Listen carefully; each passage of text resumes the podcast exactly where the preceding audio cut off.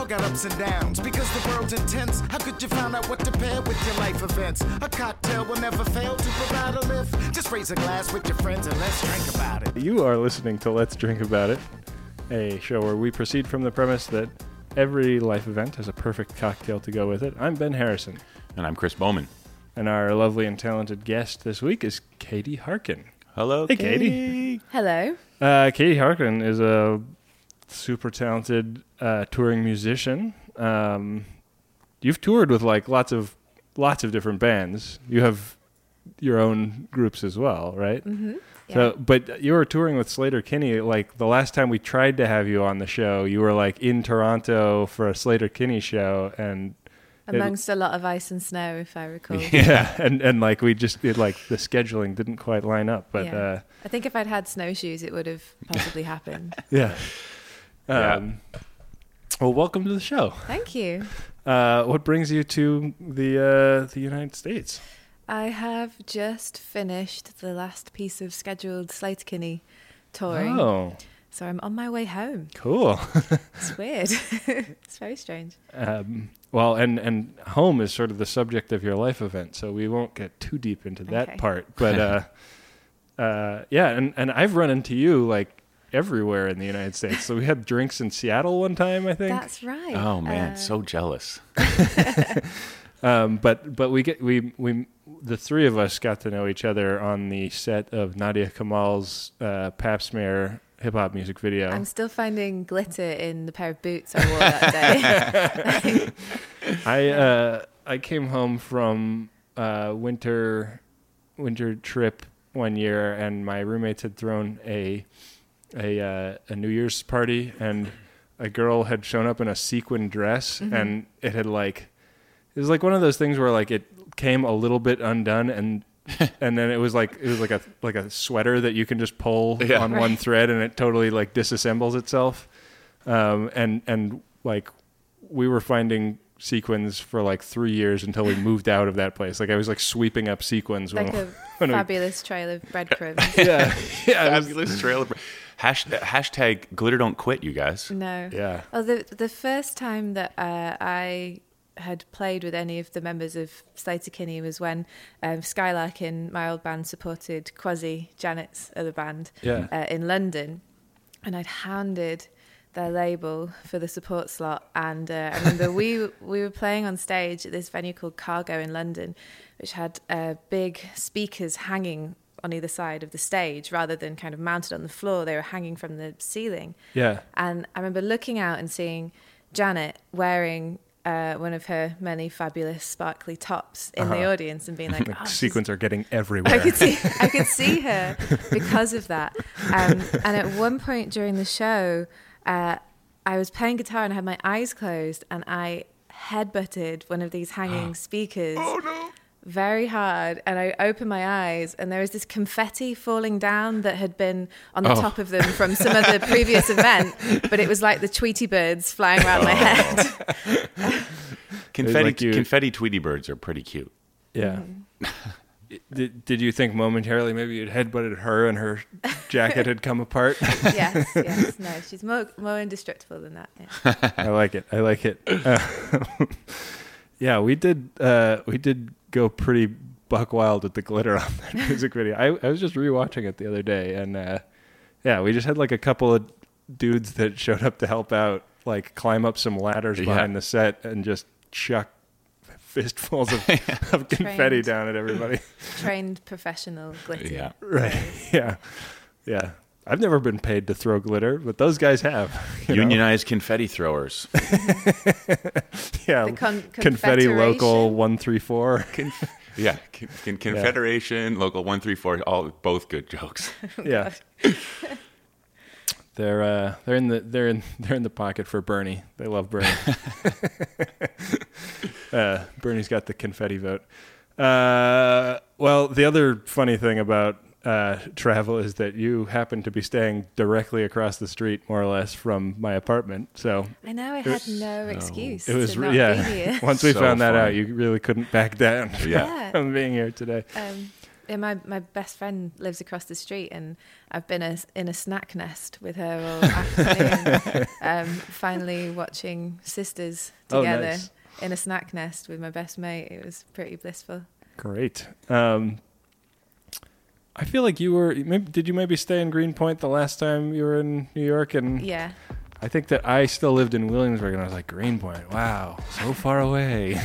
it's like walking distance, but you know. Life events. Well, guys, uh, I uh, for a long time have had a puppy, and now I have a dog, and I need a drink for that. Oh, it's so cute. Uh, I have lived in Toronto for 10, 11 years now. And, um, you know, just when you think you know a place, uh, I found a hidden gem recently, and I need a drink for that. I have lived in four or five different UK cities throughout my 20s, but have fairly recently moved out to the middle of nowhere, and I need a drink for that. Perfect. Here go the recipes. Ben, you'll be drinking a tailspin. It's two ounces of gin, uh, one and a half ounces of green chartreuse, one and a half ounces of sweet vermouth, a dash of orange bitters, a lemon twist, and a maraschino cherry. Uh, you're going to pour all ingredients except the cherry and lemon twist into a mixing glass with ice cubes, stir well, and strain into a chilled cocktail glass. Garnish with a lemon twist and cherry. Now, Chris, that is a delicious sounding beverage. It's also, um, I believe, a twist on the bijou because it's got the same Mhm. ingredients as the bijou, but in different quantities. Mhm. So, I thought, how fun! I'll send Chris a bijou, that a, a drink that's a twist on a bijou. So you'll be drinking a silent gem. Uh, it's an ounce of Silencio mezcal, an ounce of green chartreuse, an ounce of sweet vermouth, and a dash of orange bitters, with a lemon twist and a maraschino cherry to garnish. Stir well with ice and strain into a chilled cocktail glass. Sounds like an echo Yeah. almost. Well, and uh, I was and, reading. uh, it's just you're swapping mezcal in for the gin, and right. and I think the bijou is a really cool cocktail to goof around with like this because you get to. It's like you know, it's a it's it's one to one to one with three pretty easy to find things that are nonetheless interesting.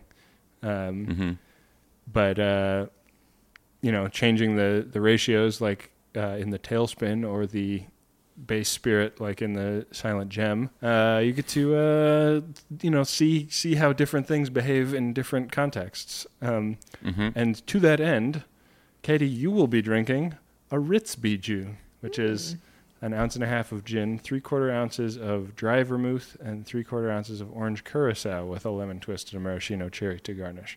So that's uh, stirred with ice and strained into a chilled cocktail glass. That sounds lovely. And I thought, um, just since we're drinking all these bijous, I'm gonna make just like a regular ass bijou, also, so we can, you know, Regular ass bijou is a Yeah. great combo.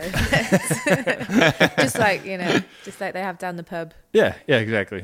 N- No frills bijou. Yeah. Uh, but I, I don't know. I just I, I felt like it would be really cool to to kind of A B them, try try the the variations. Have the control. This is how this is how dim I am. I was reading out the tailspin. So when I was reading this out just a moment ago, I'm like, wait, is this? Am I reading Ben's drink? and I and then earlier today, I was at the liquor store and I was shopping for gin, and I bought gin. and and This is like the and, time I uh, bought uh, oranges because I needed grapefruit juice. yeah, and I and I and I came home with all the right things, but I was like, why did I buy gin? Why do I? hey, you can And- never have and too I- much I gin, just, uh, Christopher. Well, it's true. This is this is true. Uh, so all all's well. also, yeah, exactly. Um, so uh, why do why don't we go make these beverages? What do you guys say? I think it's a great idea. All right, s- sing us out, Jamal. Make those drinks. Cheers. Cheers. Cheers. This is, a, Oh, this is a beautiful drink. My- So many spilly cocktails. My first drink.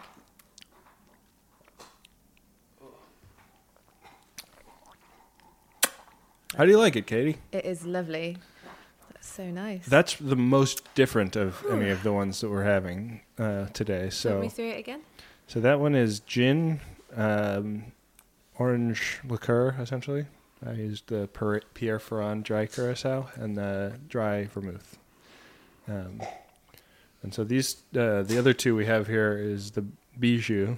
So you have the Ritz Bijou. Mm-hmm.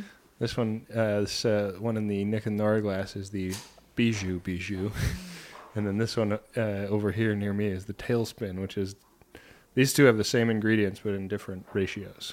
Oh, okay. Um, so yeah, I and I uh, you know upping the gin as uh, as is done in the uh, in the Tailspin, I can stand behind. Yeah. it's it's still a good drink. Okay. Uh, how about you, Chris? Yeah, this is really nice. Um, it, I can't. I kind of. I think the the vermouth. It's obviously it's equal parts, but it's it's in there. It's uh, I guess maybe uh, smooths out the uh, green chartreuse because Yeah. the sweetness is the thing off the top. I can taste the green chartreuse, and then it finishes with the smoke of the mezcal. But it's Right. really really subtle. But it's a really nice drink. Yeah, you know I am just now starting to realize I think we've done this drink before. Have we? I think we called it the smoke signal. Must have been a lot of gin in it if uh, can't remember doing it before. Which the one I'm drinking? Yeah, I think that I like. Hmm. No, I'm not seeing it. Didn't we Uh, do one called a smoke signal? And like, I think Tessa Stewart was on. I mean, Tessa Stewart was on episode like 15 or something. So, Yeah. uh, I mean, I do review every no, episode she had a last word. Um, yeah, I don't know. I, I, this is the first um, uh, Silencio, specifically Silencio mezcal cocktail uh, that I've had, and it's a good thing because I think I've got a half an ounce of it left. Oh man. Bit Well, of a bit of a nice send off. Yeah. You know, uh, yeah. Yeah, we've totally done this drink. So we did, uh, I think we called it the smoke signal on the blog, but I have it written down here as Bijou with smoke and salt. Hmm. And it was mezcal, green chartreuse, Carpano Antica, orange bitters, and a pinch of salt. All right. Well, I didn't have it, so I've never done it. Yeah. Well, you weren't, you were, uh, you were over there in Toronto. Yeah, that's right. True. Um, but my memory, uh, Good for you, Ben. really really doesn't doesn't work in a way that serves me in terms of coming up with original drinks to have on the program. uh, I thought I was like so creative, like, oh, what if we did mezcal instead of instead of gin? But how I'm the, did this I'm the hit you? smartest. Did it just hit you right now? Yeah, it just hit me right now. Amazing. Well, whatever. I'll, let's have a drink for that. Uh, well, Katie, you sent us a. You'd sort of written a little uh, a little article. I, I think it's for Vice that uh, that you sent us, and uh, I uh, I just had a an incredibly harrowing uh, subway ride to get back Right. to my apartment in time to record this. Uh, so I did have time to read it, and uh, I thought it was really lovely. Really and, was. and thoughtful. Uh, tell us about moving to the Peak District, Wow. Um, yes, that article. and uh, get, get right up on the microphone. Oh yeah, that's uh, at the time of recording. It's not online yet, but I think it probably will be by Yeah, the time for sure, this for sure. emerges. Um, yeah, about eighteen months ago, I moved to the Peak District, which is the oldest national park in the UK, um, and it's the hills between Sheffield and Manchester, roughly. And I was at a party here last time I came to New York, and somebody asked me where I lived, and I said the Peak District, and uh, they thought that it was like Manhattan real estate jargon, like some new place. Yeah, it's near. It's in between the Brooklyn Bridge and the Manhattan Bridge. It's down under, under, under. Yeah. the- yeah. Um, so I was, I was flattered that I wasn't seen as as too bumpkiny. I guess someone thought I could actually live in Manhattan. yeah, Um, but I I made a record with my last band, Sky Larkin, in Sheffield, which is a old industrial town in the north of England, and was trying to write lyrics. And something that I find really helps is driving yeah. for um, kind of deep thought. Zoning out. Yeah, Yeah, zoning out. People do. People say that they come up with their best ideas in the shower for the same reason. It's Yeah. like you kind of have something that you're doing by rote, and it lets your mind just wander. Yeah, it keeps the mechanical brain occupied. So I hadn't really been to the Peak District before, but I knew it was there and I knew it was the moors above the city. So I just kept driving uphill uh, I kind of figured it out. I sort of looked at it roughly on my phone and thought, I'll just keep driving uphill. Oh, I like Um, that it was kind of calling to you, like, oh, I gotta go check out this Hmm. Peak District that I've never been to. I, I grew up in Leeds, and, and the moors there are the kind of Bronte moors, the Wuthering Heights moors, and Mhm. um, I've always kind of had an affinity for them. And uh, yeah, I just I just kept driving uphill, and I found very immediately outside the city limits there are these huge blank horizons available. Wow. Um, That's the crazy thing about the UK to me is that it's like, like you you're you're in London, you're like looking at a monument that was put up 300 years ago for mm-hmm. some like crazy colonial conquest, and you're just like, wow, this has been here forever. Mm-hmm. Like nothing in the United States is as old as some of the mm-hmm. stuff that you're looking at walking around London. And then you like leave the city, and you're like, there's still nothing here. Like they haven't built anything anywhere. yes, And, you, like, do, our- you do wilderness very well. our wilderness is so fucked up. It's like it's like we like our version of nature is like is like a topiary in between the Kmart and the Walmart. but you still country. have, you know, you still have real wilderness. We do, we do, but it's like I don't know. I feel like everything is just the national automobile slum here. Well, one of the only reasons why the peaks where I am is, is sort of as preserved as it was is because there is this giant moor. So Yeah. as uh, Manchester and Leeds and Sheffield, all these industrial cities began to sprawl, Yeah. the reason that uh, the valley that I live in wasn't engulfed by that is because people really couldn't get over this big mountain. um, there's a couple of mountains, and they're not, you know, on the scale of all the mountains in the world. Huge, It's just a hassle. They're impassable, yeah. Yeah. So until the 1890s, when someone built a train through to Yeah. Sheffield, uh, it was pretty much cut off. Wow. So remains uh, remains as it is, even though it's Yeah. near enough the city that I can, you know, go see a band in band in a bar and be Nice. home. It's- be home. It's pretty so, yeah, great. I of- get to see you when you come home. You post photos because you're glad to be home. So on, on Instagram, there's always like these beautiful, stunning photos, you know, of of your backyard essentially. Um, and it seems like such a calming place to live. That's what I. That is what I thought when I, I first moved there. I moved there because I was looking for the peace of it all. hmm Um, but the longer that I've lived there, I've begun to see it in a more rounded fashion and to see there is a eeriness and a violence to the Mhm. countryside, and in particular that kind of countryside, as well as there is beauty in the blankness. Yeah. Because I, I don't know, I don't know if there are moors in the United States, but the place that I've been such. to, yeah, the place that I've been to that reminded me the most of it was the high desert in Washington, Yeah. where you you sort of drive up and up and up and up and emerge onto a flatness, Right. but the high desert temperature is considerably higher. Right. Um, so it's it's kind of heathers and horizons and perspective, really. Yeah. Um, yeah, I, I loved the that reflection in, in the article about how it sort of delivered something that you weren't expecting, like not not what you were looking for, but almost what you needed. Uh, was just kind of a a like seeing seeing that life is cha- kind of chaotic and and uh, uncontrollable Yeah. even outside of the chaos and uncontrollableness of the city. Hmm. Yeah, absolutely. I'm I'm frequently kind of encounter death there as much as I encounter life in terms of being around farming communities and Mhm. Nature. Really, Hmm. you know, sometimes you'd be um, startled by, like, for example, this flight I'm about to take home could possibly be the first time I go home and see the lambs this year, which when you've been up all night on a flight, sometimes sometimes it's almost too much.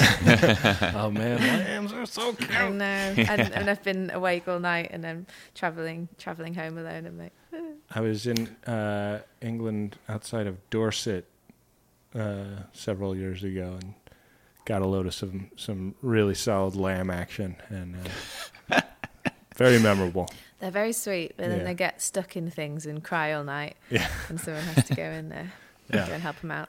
You know, I think like a lot of uh, uh, just to go back to the article you wrote, um, a lot of us city dwellers often fantasize about, uh, you know, moving to some sort of rural area nearby or not nearby, but uh, that's the one thing that's always um, uh, it has scared me is the solitude, the idea of not being able to. Um, you know, as you say in your article, it, it's like what was it? How many how many miles you have to hike for a coffee made by somebody else? It's it, it's a round trip of seven miles. If I, if I so don't want to you know the to fact that you can't just walk down the street. I mean, Toronto is a very walkable city, Mm-hmm. so you know I can go a few blocks and pick up just about everything I need. You know, and come home, Mm-hmm. and I can stay indoors for five days and not leave if I don't want to. But if Right. you know, I mean, you know, where you are, it's a near enough five day trek for a cup of coffee. So, I mean, that idea is is terrifying, but also very romantic. You know, and I think you mentioned you're kind of are you beyond that um, that sort of na- as you say naive feeling of the uh, you know the romance of the solitude like and and then the you're confronting the, the violence are you sort of coming through it or are you like where are you now with where you live Well, I'm just about to return to it, so I've been away for a month, so I'll be better place to answer that question then. But to- Sure, we'll to have you back on in, in, two months. perspective is yeah, I don't I don't live off the grid. I don't live um, in a place it's not a cave. I'm not, I don't live in a cave, and I, I don't live, you know, in a far flung um, Alaskan outpost. But as you say, I do live somewhere that is far enough from, for example, coffee Mm-hmm. to uh, raise eyebrows when I go to New York or London. Right. Mhm. Um, and it's it's that kind of gap that's been really interesting to me. You know, Mhm. I I haven't gone to live where I am because I I want to live off the land or right Um, right you know, start a new utopian community out Yeah. somewhere. could you please so we can come visit Yeah. Sure, sure. Uh, and uh, it's it's made me realize what just that first step outside um, convenience Mhm. means, and it's been the kind of rub between convenience and distraction. Sure. Mhm. And I think it's given me, uh, it's left me feeling better equipped to police my own time, even when I am in city environments, which, Right. as someone who is a touring and working musician, recording and playing in places, I do spend time in the city. It's not that Yeah. I've permanently left. I tell you what, Katie, you are really, really selling it. like I, I always feel wanted to do it. I really, I've always wanted to do it. Uh, you know, especially in the last few years, you just kind of burn out on city life, and man, oh man, I am in. Um, Chris, it'll be so much harder for you to get guests for our show. No, there'll be lots of lambs. Don't worry about it. Oh, good. Well, I love lambs. Um, Yeah. they have such great Brilliant. personalities. Um, I have been spending a lot more time in Los Angeles in the last few years, and it's something I think about a lot there because it's such a suburban place, and it Mhm. sort of has the downsides of both. Like it's uh, it afflicts you in the same way that urban life does here, but it also like isolates you and you know puts you too far away from convenience Yeah. that in the way that country life does. So you like wind up sort of I don't know. I mean, like this is really like my super biased. No, I, I opinion of it, absolutely but- uh, agree with you, but I maybe have a rosier version of it in that I've really fallen for Los Angeles recently in ways that I hadn't anticipated because it reminds me of the Peak District. Interesting. Huh. Because it is a place that, you know, from where I am, pretty much to do anything takes 20 minutes Right. at the bare minimum. Mm-hmm. um, that is very optimistic. whatever that is to Yeah. get to get to something Yeah. the first rung of some things Right. not necessarily everything, um, which that feels kind of like the LA experience, Right. you know, even if it's, It's like you- such a barrier to go do and see something or see something because it's and like also there's hills right there, which Yeah. I did not genuinely appreciate how much nature there was in that city Yeah. because my only experiences of it as a touring musician were arrive in bad neighborhood play show in bad neighborhood go to hotel in bad neighborhood drive out and Yeah. stay on the on the freeway yeah. so Although I mean, while there is lots of nature, there's also a lot of like going on a hike and seeing that somebody has spray painted their gang's logo on a cactus or something. like, give me a personal fucking break. With personal trainers, yeah.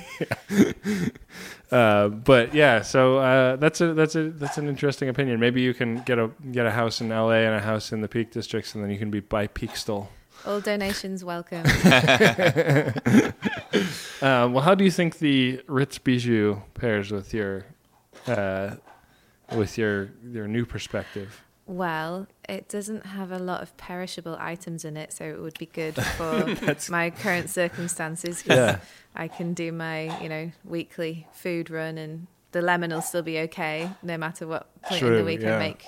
I make my drink, so that's that's excellent. Yeah, Um, it's a full spirited uh, cocktail for sure. yeah, um, it's it's maybe not stodgy enough to really reflect the the northern experience, but it, it has a kind of uh, it has a kind of clarity to it and a, a briskness that I would um, see on a on a windy moor top. You- Strangely fitting. You're so much better at this than Yep. either Chris or Yep. I. Katie, I'm sitting here. I'm sitting here. I'm just thinking, you are nailing this. You are nailing it. This is a home run. Home run hitter, Katie Harkin. So good. Uh, well, Chris, uh, what is this? Uh, speaking of all these gems, what's this hidden gem you've discovered?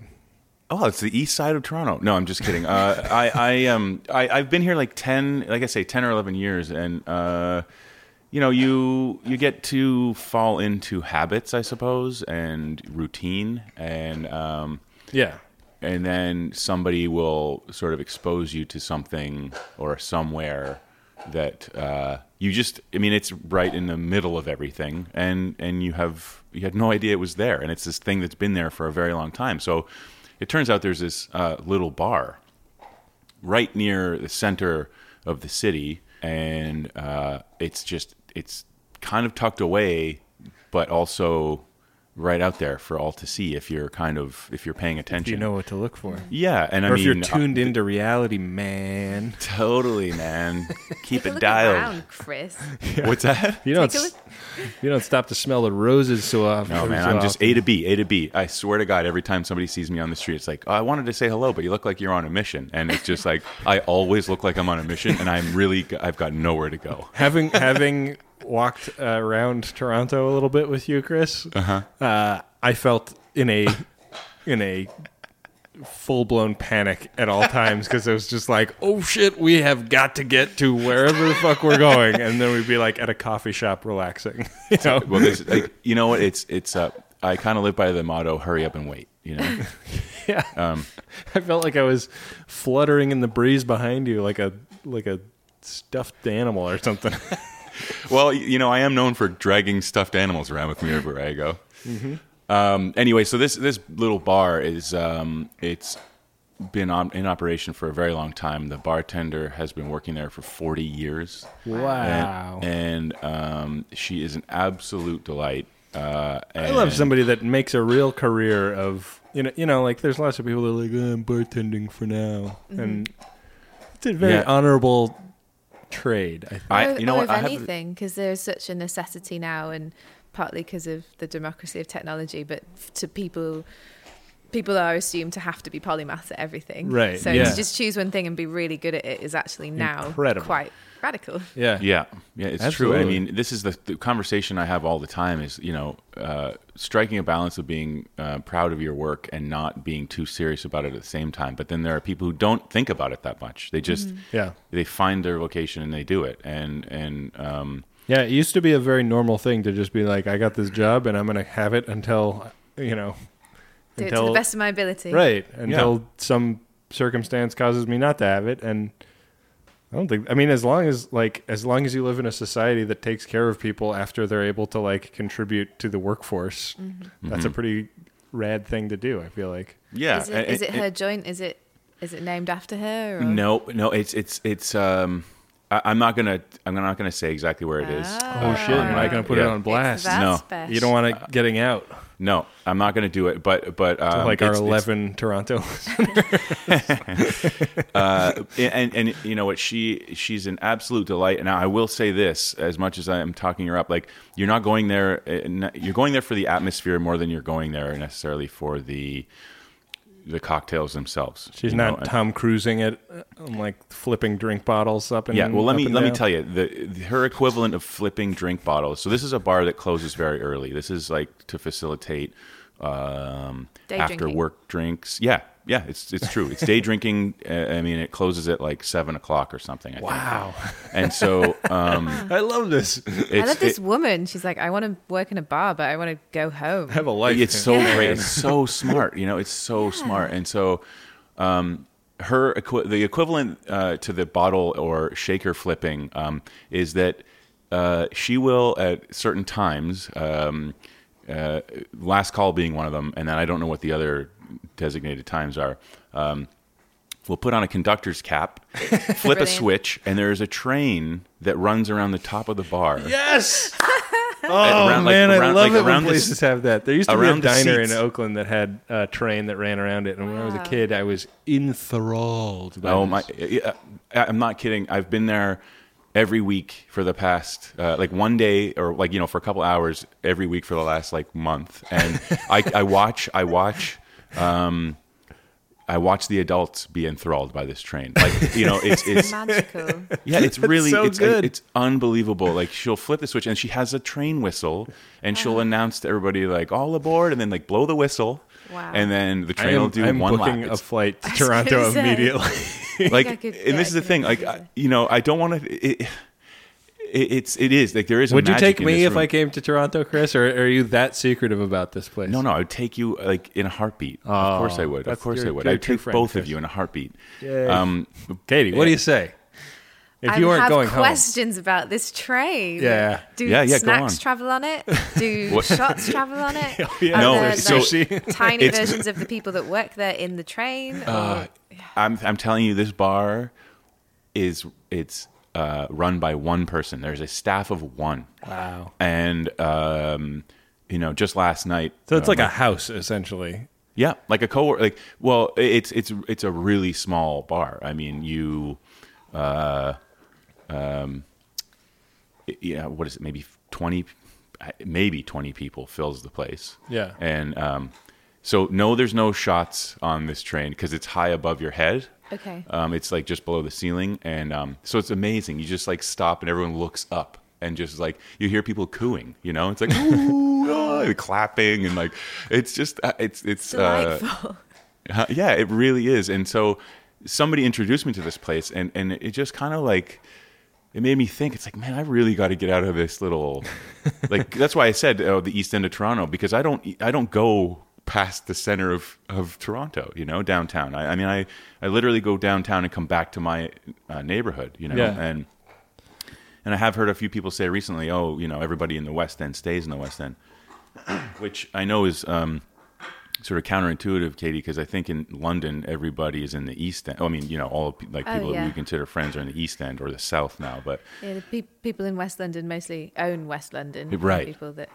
yeah, and don't, yeah. And there's a gate, and you have to, you know, have three circular congestion objects to get in or something. Yeah.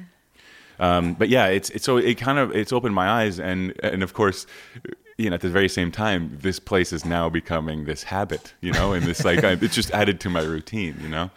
Um, so yeah, uh, the next, the very next opportunity, uh, you'll both be going there with me. Oh man, I uh, just just to nerd out a little bit more about this train situation. yeah, sure, sure. uh, is it like a big train? Is it like up on the? Is it like above everything on the ceiling, or I mean, like on, high on the walls, so it's out of the way, or is it like run through the space? No, it's it's uh, it's high, uh, it's high up, and it's small. And if you walked in, you would never know it's there. And to be Yeah. honest, Do you I mean, do you know anything about model train gauges? Would you be able to speculate on what gauge it is? There's another Uh, podcast Ben, I we could wish- have a cross- crossover episode with right now. Oh man, I bet there's You so know there many is. model train podcasts. yeah.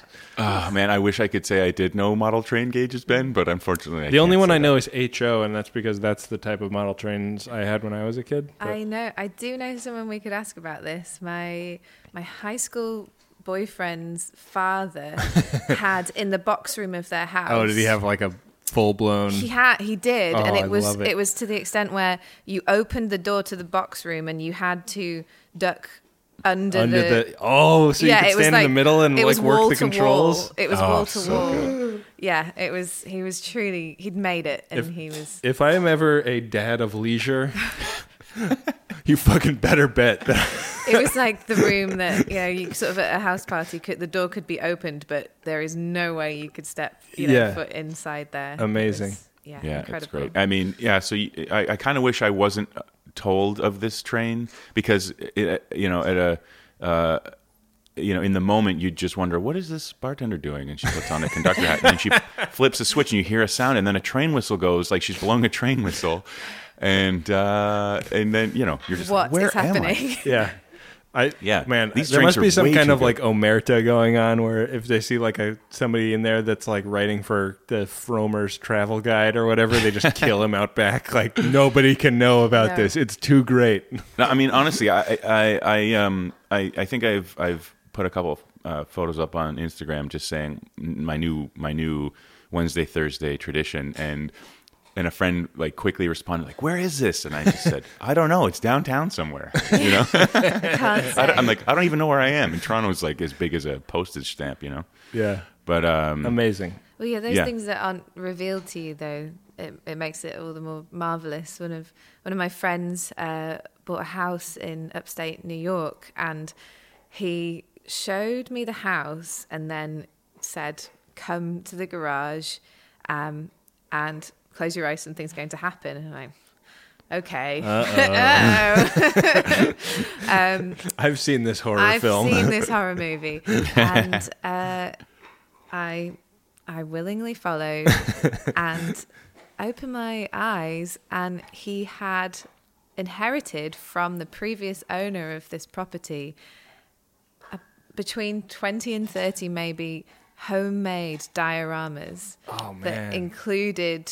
I think there was a train element. There was uh, an ice skating scene with little magnetic ice skaters that went around. There was a Cool. movie Wow. theater. It really was a whole town Oh of my this, God. this diorama. But the fact that and my friends that were also there and him had all decided that it was better not to mention it to me for So that good. moment. Uh, yeah, there is Amazing. something. It's kind of the. I mean, you would never in a million, you would never in a million years have guessed what you were about to see, and then when you see it, like just gobsmacked, right? He's a, he's a musician. I thought, you know, it's going to be his home studio that he's just built, or it's going to Yeah. be a motorcycle, or a Right, car, yeah, or a yeah, yeah. dog. Or, but no, there's yeah. I never thought, just like you, You in could that never bar, have predicted, yeah. yeah, that she was going to put on a. Ah, I love that she puts on a hat. There's the real. That's she the performer in her. is so cute. Like she's just one of these people that you're just like, oh my god, you, of you know, like I can't believe you've been behind this bar for 40 years. it's fantastic. I love happy people. Someone Uh, needs to write. I wish I could be one. interview her. Oh, mate. I mean, I'm, Yeah. I, I have lots of lots of joy in my life, but like one of those people that's just a happy, like they go through Whoa. life just being happy and bright. But Ben, you, you, are putting a lot on her right now. You know, you don't even know.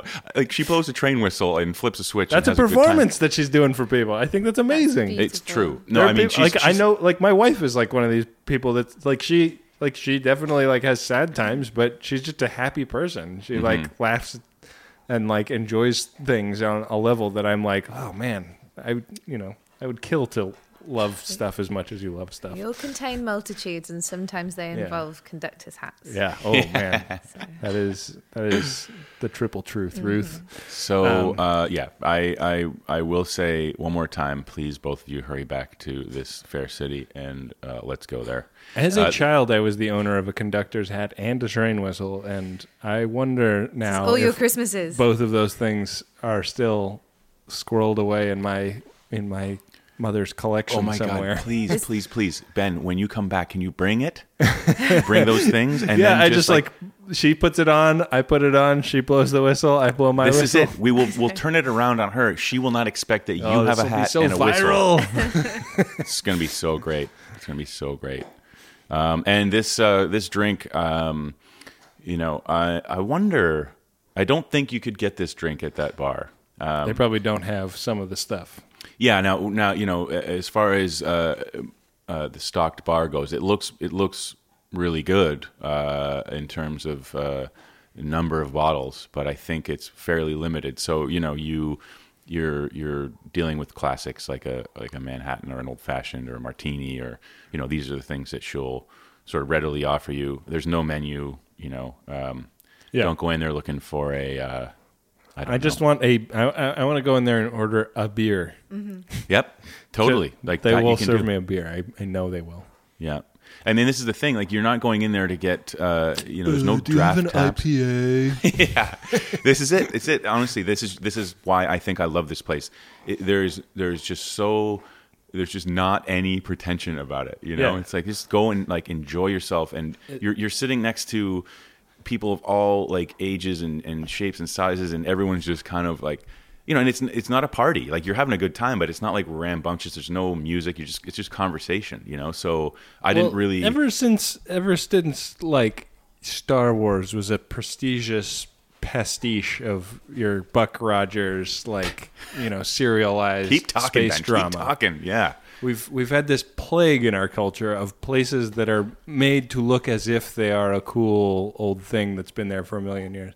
I mean, like some of my favorite places are things like that. Like I was talking to mm-hmm. my wife the other day about how our favorite restaurant in the neighborhood is like it's great. Like the food is amazing, the drinks are amazing, but the design of it is like it like they want you to think when you walk in there like we just found this place like this and we decided to th- put on an amazing Right. restaurant experience, you know? Yeah. And it's mm-hmm. like no, you fucking you you worried over every detail, and that's fine. But like, there are no places left at the end of the day that are just amazing and like original. You know, You know, I worked with a, a carpenter. UK has a few.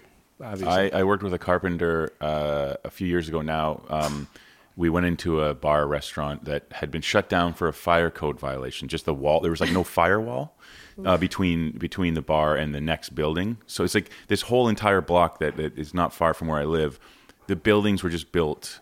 I mean, they're old, so they're built differently, and and you know, fire codes have changed, and now you know if the if you get you know they had to rebuild basically Yeah. uh, this wall. So what they had, uh, what they had done uh, originally, was take down the plaster wall and expose all the two by fours and beams, and and and just had their bar was just kind of all the different leveled uh, cross beams, you know, and it was actually kind of a, a nice look, but you know, so but what they wanted was to then build a firewall and then rebuild what they had sort of uh, exposed. Do you know what I mean? Yeah. So we had to build this fake exposed uh, two by four uh, framed wall, um, which was kind of, I think, what you're talking about. Ben. yeah, yeah. It's a, a pastiche of an authentic thing. Mm-hmm, yeah. Well, that that's the thing. The the the authority of authenticity, and it's it's really interesting looking at things like that from a British perspective because of there are older places, Yeah. but, but equally, um, I went to there's also the attitude that something just because it's old is good, which is not necessarily true. Not necessarily true at all. Yeah. And you see how that varies across Europe, and different countries have different attitudes to Totally. things that are old. For example, in England, we also have that if you um, knock down a wall in London and rebuild it, you have to paint the new bricks so they look like London stock bricks, which are the clay from the Thames, and it has to it has to look as it as It- it, was. Don't they when have you like those facade sort of rules? Like you, you know, like the facade of a building has to stay up. You can build whatever you want behind it, but the yeah. So front there's has all to. these Absolutely. Russian oligarchs Where- that have their like in Italy, bond that's layer. not the case. Yeah, In Italy, that's not the case. Um, Right. Yeah. If you Yeah, like- restore a building or a painting in Italy, they are perfectly happy for the bits that are new to look painfully new. Right. And I don't know if it's because they are drowning in crumbling Renaissance churches that they're like, there's plenty of that to go around if you want to see it.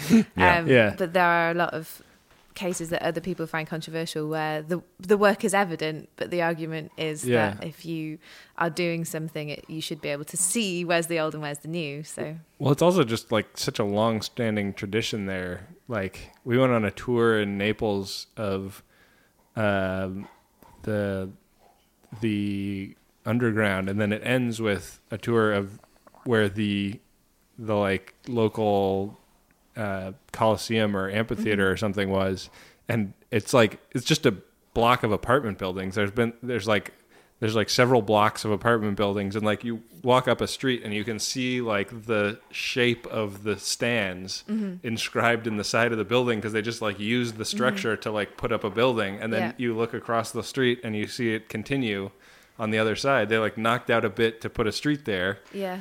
and then like you know where the like gladiators got ready or whatever is like their wine cellar and they're like it's it's and it's just built into the the fabric of of the urban space Yeah. it's and it's crazy I, I once heard somebody, or once somebody once told me that in Europe, people are trying to, you know, for the most part, trying to escape history.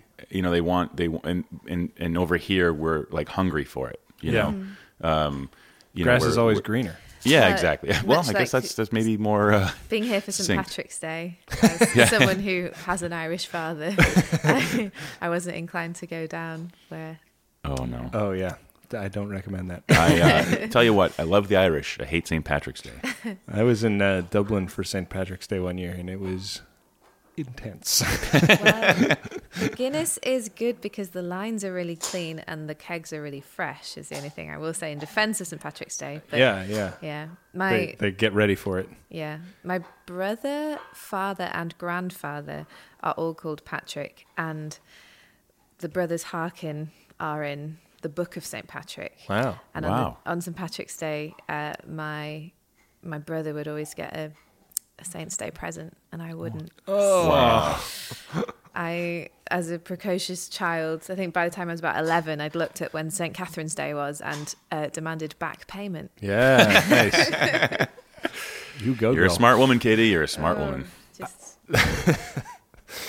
that is telling. uh yeah reparations were demanded. full on. Yeah. Um, So Ben, I can hear in the background there. I can hear some uh, dog toys. oh, can being you hear, can you hear Almost on cue. a little canine just desperately chewing away at a beef rib? Yep. It's not me this time.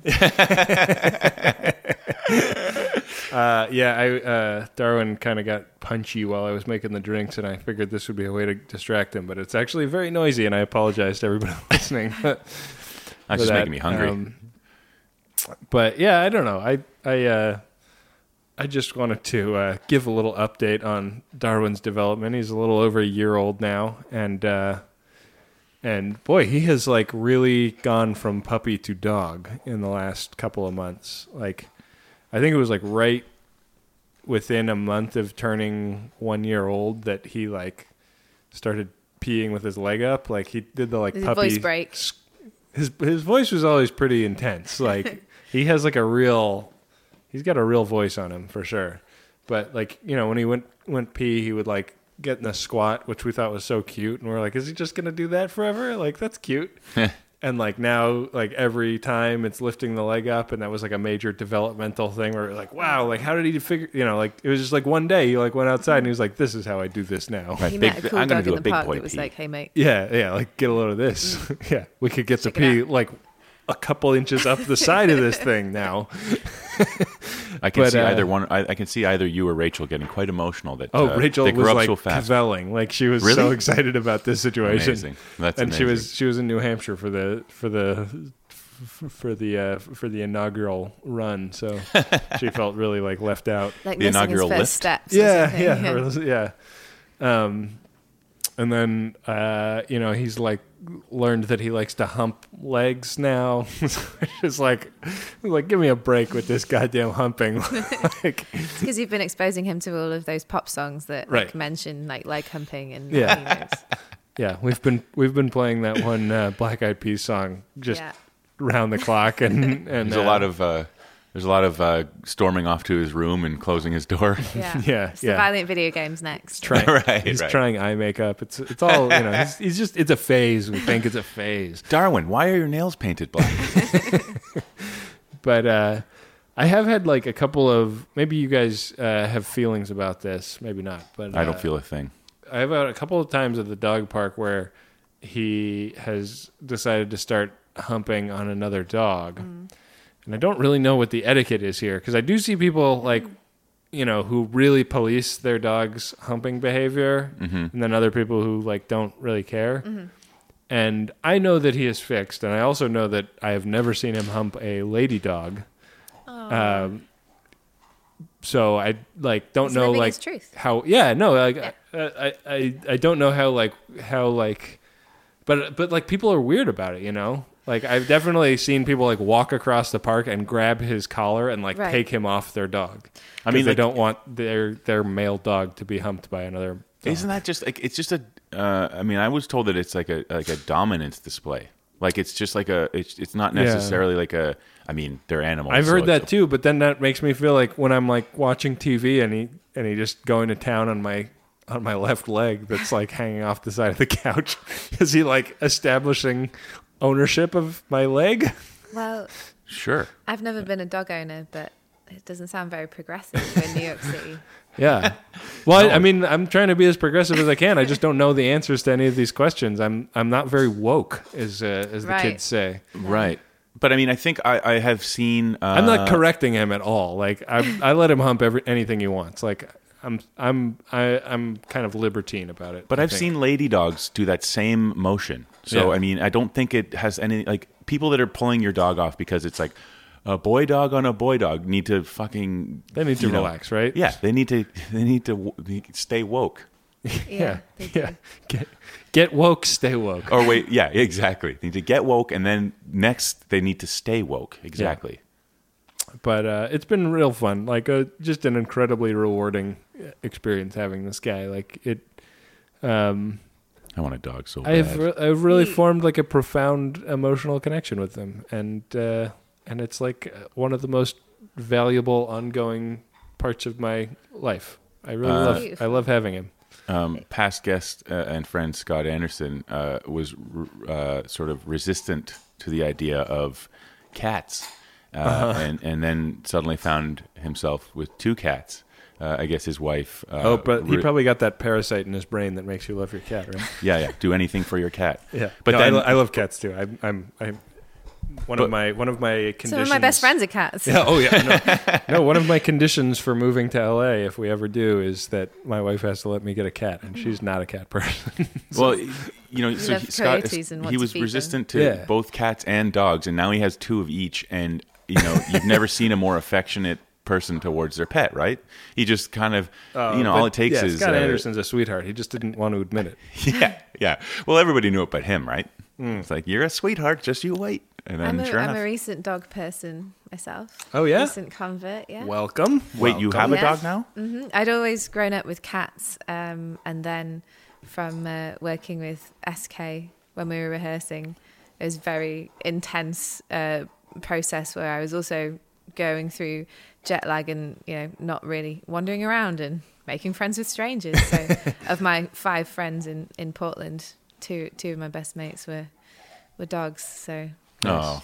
yeah. I mean, can we just quickly? Uh, uh, I mean, I'm sure the story's been told a few times now, Katie, and I apologize, but wasn't it? I think you told me your first gig with, like, your first live experience with Sleater-Kinney was the Letterman show. Is that right? that is unbelievable. That's a. I mean, I could listen to that story. I could listen to the story of how you got hooked up with them over and over again because it's just like this incredible thing to me. Anyway, I don't think I've heard it. Well, well. is now the time? Well, uh, it's an incredible thing to me, and um, yeah, I mean, my first gig was was the David Letterman show. It was bananas. It's like amazing. unbelievable. It was it was their first show in, in nine years as well, so Yeah. it wasn't it wasn't. It's unbelievable all round. It was uh, so crazy it might just work from yeah. in my mind. Lo and behold, Uh, it but did. of course, of course, you know, I uh, Does Does David Letterman uh, carry any cachet for you, or is he kind of unknown in the UK? Or this might sound I don't know how this would sound to an American, but I didn't really realize that he was a comedian because because I'm being completely honest with you. I didn't really realize that he was a comedian because I uh, I mean my experience of being at university and being a music fan part of that in a I mean how old is YouTube? 2000 I think 2006 or Okay. 2004 Yeah, so I, I think I or was something like that. I was 2004 Yeah. went to university and, and some of my earliest memories of like being a music fan at university was waiting for days for uh, band performance videos to download from the internet. Yeah, yeah. Off of And- like LimeWire or something like I that. mean, yeah. I couldn't possibly comment. Uh, but uh, some of the things that I would be looking to find would be live television performances from bands that I admired on shows that I had never seen the Yeah. full thing of, like Right. Letterman, SNL. Mm-hmm. You didn't get uh, that he was a comedian when every every performance he came out and said, "Is that your own drum set?" right.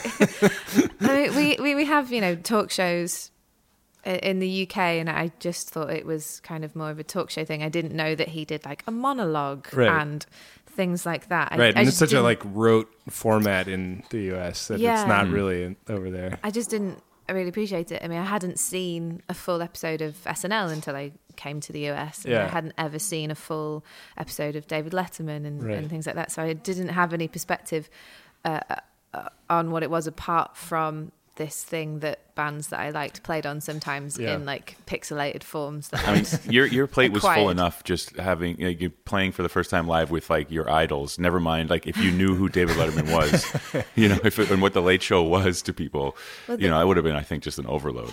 by that point, by that point, I you know by that point I figured it out. But just Okay. in general, in terms of like a, a cultural Right. uh, thing. It, it, it, you know, it's something that I came to later in life, but it was also the first time that I could tell anybody I was involved in their reunion Yeah, because it had been kept secret for such a long time, and I right. um, was in on that for nearly a year Wow. before I was on the show with them, which was the point at which my involvement was uh, exposed. yeah. So my my phone um, kind of burst into Popped flames. off. Yeah.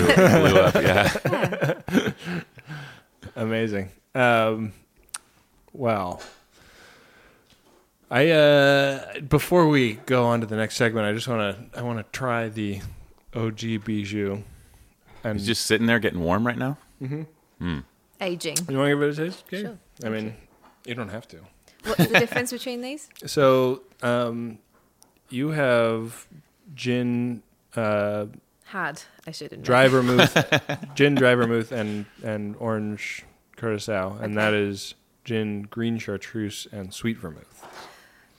So Tell me about chartreuse and the green or yeah, so chartreuse is a the color chartreuse is named after the liqueur because it is a weird green color, and Yeah. it's made by Carthusian monks in like southern France, I think.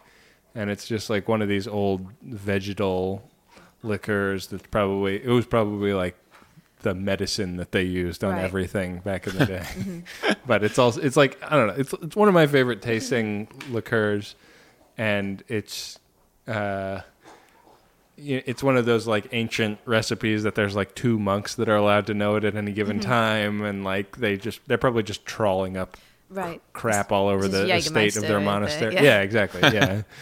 uh, but uh, yeah, it's like a. I, it tastes a lot like black pepper to me. It's like a kind of a herbal black peppery I can see that. flavor. Um, but I recommend both the bijou and the tailspin, and I think uh, a, a cool experiment for anybody listening at home to make both because they both have the same exact ingredients, just in different ratios, and you'll uh, you'll see what that does. Um, Does the tailspin have more gin in it? yeah, or- it's a it's higher gin against the Carpano Antica and the and the green chartreuse. So.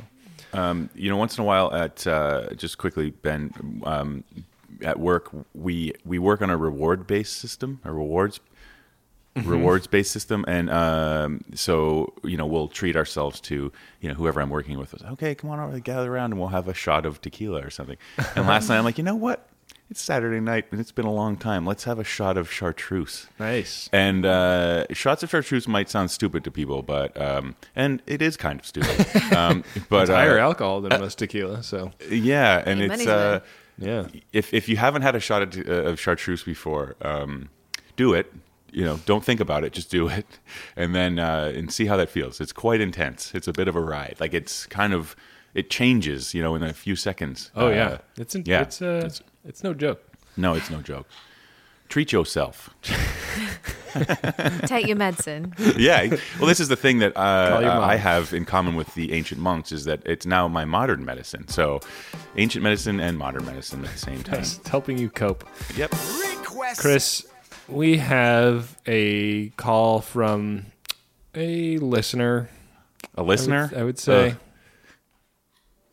Hey, what's up, assholes? It's Shit Food Blogger. I am recovering from that hot dog Tom Collins you made me drink a couple weeks ago. Still pretty mad about it. But my life event this week is I'm just being extra cool, and I need a drink to go with that. Thanks. that is, uh, that's, uh, well, shit. Being extra cool. I just hanging out, being extra cool. our beloved uh, shit food blogger. Um, I was Chris. I went out for uh, for a nice dinner with my wife the other night to celebrate her birthday, mm-hmm. and uh, and uh, it was a restaurant that we go to a lot, and um, uh, the bartender John, uh, who I believe listens to the program. Uh, Oh, I, I ordered place. a drink and, and it came out and the waitress said like uh, the bartender asked me to tell you that this is in fact a Frank Collins. Rachel and I just fucking lost it. Man, Frank Collins has struck a chord with a few people. Yeah. Um, it's been really funny. Just uh, to sort catch of- you up, Katie, this is a a alcoholic beverage featuring beer and gin and a hot dog. Don't forget I- the hot dog water. The, the, I, the hot uh, dogs It's boil. been nice seeing you. but- As a British person, I, I feel like on behalf of uh, yeah, Yeah. all gin, I have to leave. Oh, Yeah. um, do it with well, Doing hot dogs, I'm kind of on, on board with. Yeah. yeah. yeah. It will I mean, end up in the same place anyway, right? well, this is it. It's like, but I, I do ballet. think it's important on how it gets there. Yeah. Um, Yeah. Well, It's not shit, a good drink. shit. Since you, um, you're just super cool. Um, What a cool guy. Yeah, t- like you know, I mean, self-proclaimed. I might add, uh, cool guy. Uh, I I think The coolest um, kind. A, frozen drink is appropriate, and uh, Yeah. and you know, uh, you are. Uh, you know, people. You know, there's you're the apple of people's eye in some, but to us, you're a peach. So you're gonna have a frozen peach daiquiri. Um, you're having two ounces of light rum, uh, one ounce of fresh lime juice, uh, one teaspoon of simple syrup. Uh, now it's saying two ounces of fresh peaches chopped fine. Uh, I know it's not peach season, so uh, either wait or you know don't uh, canned peaches if you want. But I know you're uh, well, you like shitty food. Peaches Frozen come peaches- from a can they were put there Yeah. by a man never, never forget. Keep it going, Katie. Keep it going. Keep singing. in a factory downtown. if I had my little way, I'd eat peaches every day. Uh, That's yes. Shakespeare, you know. Yeah, the Oh bard. man. yeah. You know what? It's been too long since I've heard that song. Uh, Seattle uh, upon They're on the money. Yeah. Presidents. Uh, uh, you can get uh, fro- a frozen peach, and if you're making a frozen drink, you might as well get a frozen peach. Sure. and uh, those tend to be pretty good. And before you blend it, uh, just hack yourself out one uh, frozen fresh or fresh frozen slice to keep as a garnish. Um, you're going to combine all ingredients except the peach slice uh, in a blender with a half a cup of cracked ice. Uh, blend until slushy and pour into a, co- a cocktail glass. Uh, garnish with that peach slice. Dang. Um, now, while doing this, and I was reaching, uh, uh, researching uh, cool guy quotes, and uh, one of the things I found was um, this: that uh, wise men are not always silent, but they know when to be. So, saying that, I, I'm, I'm expecting that we'll hear from shit food blogger soon.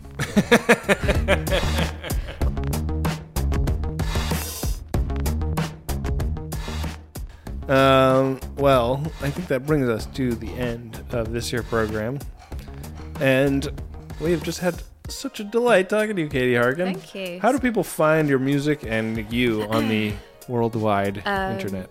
Well, my handle. Oh, welcome to 1995. Yeah, my handle on the social medias is uh, Harkathon. H A R K A T H O N. I highly recommend following Ed Harkathon Yes, on everything because, Katie, you're a delight. Well, absolutely. thank you. got This a is, lot to my, this is my first podcast. Is it really? Yeah. Katie, you know, it's been what, honestly, it's been a year and a half, right? Like since uh, since I've been pestering you to come on. Since you've politely asked me numerous times. like honestly, I think the first time you said, "Okay, well, it's not going to work this time, but I'll be back in North America," and I think it was like December, and that was like past December, and that was like a year later. Do you know I how many like- Yeah. times Josie Long has been on since then? Like a billion. I'm trying. I'm But it's been so fun having you on, and It- it thanks really for uh, thanks Yeah. for putting and, up with and us. please do not be a stranger. This It's is No. the best free bar in New York City. What can I say? yeah, really doing it up over here. New York's own hidden gem. dog. There's a yeah. Yeah, it's a dog bar. Um, I can say it is officially a cutie patootie. So it's previous conversation. yeah, he's a cute. He is a cutie patootie. Yeah. He knows it too. He really works that angle. Hey Ben, I want to before you get to the thank yous, I'm gonna have a little special. I want to say a little special thank you uh, of our, of my own here. Oh, yeah? Um, there is a local uh, pod, uh, podcast, Toronto podcast called uh, The Antidote. Oh Um, yes. Yeah, and uh, I guess their most recent episode, they did a, a "Things We Love" um, episode, and uh, and they cited us as a, a current favorite. So thank you so much uh, to Marie uh, Bodine, is uh, the host, uh, one of the hosts of the show, and uh, you can find that on iTunes uh, via Revenge Gym, which I think is sold as like uh, for those who were picked last in high school. So it's like a it's like a, a fitness blog for those who were picked last in high school. I like that. It's really Um, I like that's very honest. Yeah. Yeah, Yeah. I appreciate that. So Uh, thank you. I, I listened to and enjoyed the show in my during my harrowing subway Oh, God, experience did I. today, and uh, it was I was very I was very touched by how much uh, how how many kind things they said about our our silly little show here. Yeah. Um, well, so follow them, follow Katie, and follow Chris at Crispy Chicken. And Benjamin at Benjamin R A A H R. Sorry, I forgot for a second there how to spell A H R. Yeah, it's only three letters. Three letters. Uh, you can follow our show at Drink About It. Uh, send us a tweet. Send us a picture of something you're drinking. We love to see that stuff. Uh, you can follow us on Instagram and Facebook at Let's Drink About It. And we should say a big thanks to Lizzie Bartelt for running our social media. I ran Thank into you, Lizzie Bartelt on the street today with some friends, and great. she is Whoa, the whoa, best. whoa. Yeah. IRL. Yeah, IRL hashtag what? uh, and we should thank Graham Walsh and Jamal Richardson for our music, Thanks, and. Paul Watling for our art. Thank you, and Paul. Uh, you have no idea how close I came to saying Graham Walsh and Paul Watling for our music and Jamal Richardson for our art. well, we do now. yeah. Big reveal. Uh, and thank you so much, Katie, for being Thank you. Katie. Thank you, Darwin, for the sound effects. Oh yeah, I'm sure it's just gonna drive everybody up the wall hearing a bone being chewed on all through the episode. If you could just send some uh, like HD pictures of him along Yeah. with the podcast so people could set the scene and also for my own personal. Uh, well, with that, we will be back at you next week with more live events and more drinks that go perfectly with them. Later, potato. Hashtag glitter don't quit.